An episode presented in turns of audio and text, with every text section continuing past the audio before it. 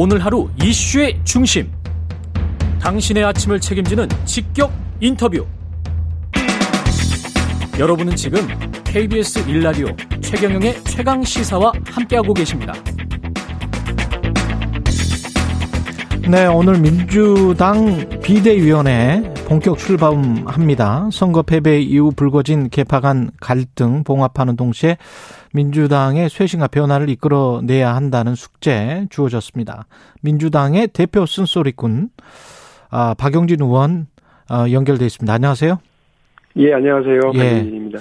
민주당의 대표 쓴소리꾼 이거는 별 별저 좋으세요? 이게 이렇게 이야기하면 별로입니다. 별로죠. 예, 다음 차라리 소심 소심파라고 해주세요. 아 민주당의 대표 소심파. 예, 다음부터는 네. 이렇게 이제 바꿔서 네. 예 불러드리도록 하겠습니다. 우상호 비대위는 어떻게 생각하십니까? 혁신할 수 있는 비대위입니까?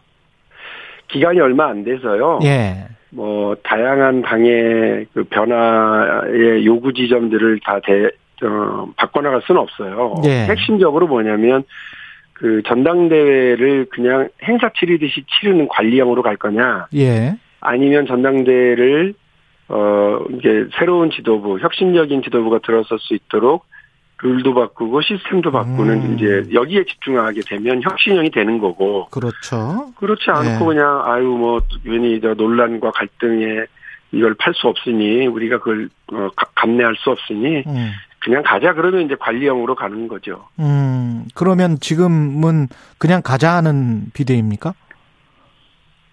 그 면면을 봐서는 그렇게 그냥 넘어갈 것 같지는 않아요.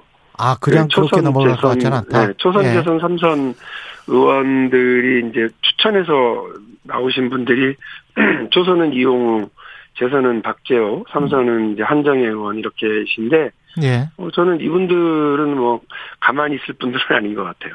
아, 가만히 있을 분들은 아니다. 뭔가 좀 바꾸고 혁신하려고 하는 움직임은 있기는 있을 것이다. 혁신 없이 이번 전당대회 치르면 민주당은 망하는 길로 갈 거예요. 아, 혁신 없이 치르면 망한다. 예. 예. 그냥 그 정해진 날짜에 음. 정해진 행사 방식으로 정해진 뭐 사람들 뽑는 그런 거면 음. 그걸 보고 어느 국민이 아 민주당이 달라졌구나 일신을 면모 일- 일신을 좀 어, 다르게 하고 있구나 예. 어, 그렇게 보겠습니까?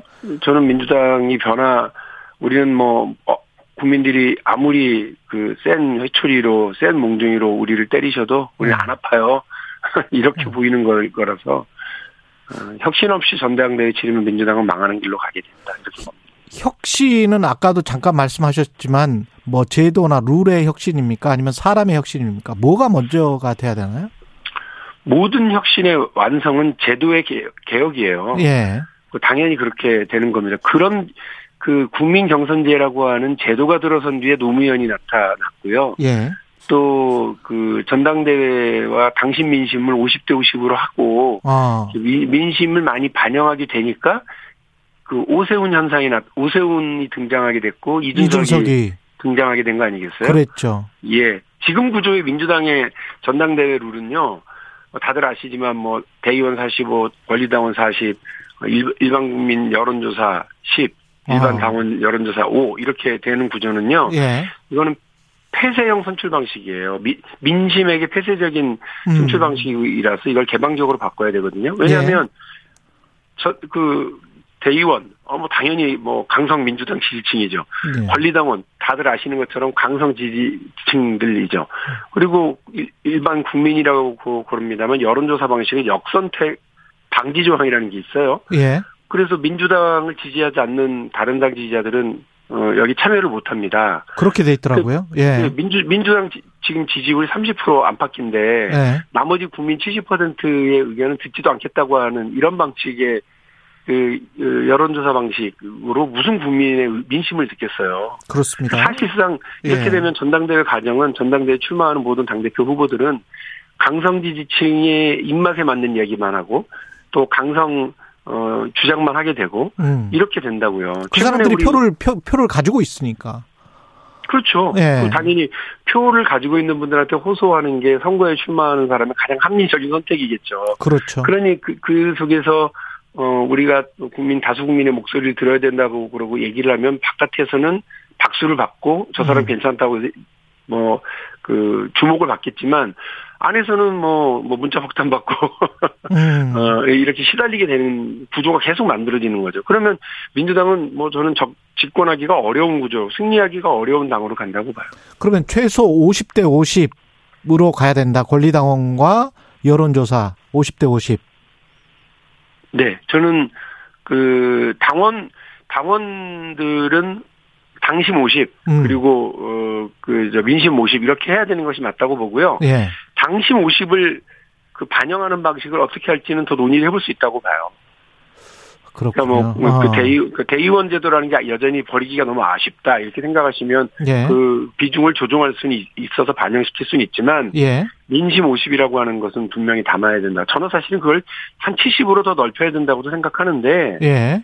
에, 그 그래야 자꾸 우리 국민들의 의견이 더 어, 많이 반영되는 방식으로 아. 지도부가 구성되고 그 지도부가 또그 그뭐 총선에 출마하는 후보들을 선택하, 선택 하고 공천 주울 때도 그 민심의 뜻에 따라서 하게 되지 않겠습니까? 그 일반 여론이 50이나 70까지도 되어, 되, 되어야 된다. 그게 혁신이다.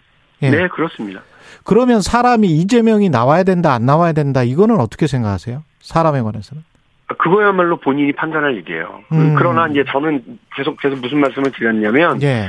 이재명 의원이 당의 중요한 자산이다. 여기는 다 어, 뭐 비명이든 뭐 예. 친명이든 다 자- 찬성하는 말씀 아니겠어요? 예. 근데 당의 자산에 대한 관리를 어떻게 해야 돼요? 이 조급하게 현금화 어, 하게 되면 아. 저는 뭐 이- 이른바 이재명 단타매매 에, 현상이 나타나면 이거 모두에게 불행하다. 조급하게 현금화 시켜서 아. 그냥 오늘 다 털어먹고 끝나려고 그러면 안 된다. 아. 이재명 의원 본인도 5년 뒤를 생각하고 계실 거고 민주당도 어, 총선 승리, 대선 승리라고 하는 뭐 5년 프로젝트를 머릿속에 염두에 놓고 있는데 예. 그 와중에서 자산 관리를 어떻게 할 거냐 되게 중요한 문제 아니겠어요? 예. 그뭐 당장 그저 지방선거 때 투입하고 예. 또 어, 여기가 좀, 좀 묵직한 자산 정치적 자산이니까 뭐 이번 전당대회 때 또 또 투입하고 뭐 자꾸 이런 식으로 하는 게 저는 뭐 그 당의 중요한 자산을 조급하게 현금화하려고 하는 단타매매 가 음. 나타나 단타매매 현상으로 별로 좋게 보진 않아요. 세대에 손벌리는 것 있지 않습니까? 지금 4050 이상이 이제 주축 그 지지 세력이기 때문에 민주당에 2030의 그 어떤 세대 통합 이 방법론에 관해서는 어떻게 생각하십니까? 박지원 전 비대위원장 3개월도 같이 좀 평가를 해주시면 좋을 것 같고요. 일단 박지원 비대위원장 을 뭐 그 좀 흘겨 흘겨보는 분들이 좀 계시던데 네. 아니 그 물론 결과적으로 지방선거 과정에서 그런 일이 벌어진 것은 뭐 지도부의 탓이라고 할 수는 있습니다. 예. 어 그런데 우리가 박지원 비대위원장에게 뭐 능수능란한 정치적인 어떤 그 판단력이라든지 음. 혹은 그런 조율 능력을 발휘했던 게 아니라 예. 2030의 세대가 민주당을 바라보는 문제점, 개선점 이런 걸 찾아달라고 했고 그런 걸 말해달라고 했으니까 예. 정치적인 경험도 없지만 그 젊은 나이에 있는 분을 그 비대위원장으로 선출하고 모셔온 거 아니겠어요? 그런 그렇죠. 그거를 인정하고 보면 그 조금의 미숙함이라든지 음, 그. 직선적인 태도 이런 것들은 뭐 그 받아들일 수 있다고 보고요. 1분밖에 안 남아서 아 그, 예. 예, 이복현 전 부장검사 그 금감원장에 임명됐는데 그 삼성 저격수잖아요, 의원님이. 예, 예, 예. 두 분이 또 잘 아실 수밖에 없는데 좀 평을 해 주셔야 돼요. 개인적으로 잘 아는 건 아니고 이제 예. 어제 처음 그 저희 방으로 인사를 오셨길래 예. 인사정을 나눈 정도인데 음. 저는 뭐 금융이라고 하는 장도 축구하고 똑같아서 수비와 수비와 공격이 있다고 봐요. 예. 그 수비라고 하는 건 우리 이제 최 기자도 잘 아시겠습니다만 그, 그, 이런, 그 뭐, 금융 질서를 어지럽히는 행위, 예. 그리고 어, 교란 행위, 그 속여서 돈 버는 행위, 이런 예. 것들을 막기 위한 거 아니겠어요? 예. 이복현 원장은 이복현 검사 시절에 이런 잘하는, 수비수 역할을 잘하는 모습은 충분히 봤거든요. 예. 그 이제, 그런데 문제는 뭐냐면, 수비만 잘한다고 우리가 축구 경기 이깁니까? 수비만 잘한다고 금융 감독원의 역할을 잘할 수 있나요? 아, 검사로서 수비는 잘했었는데 이그뭐 알겠습니다. 금융 혁신이라든지 통합 융합이라든지 하는 새로운 박용진 의원이었습니다.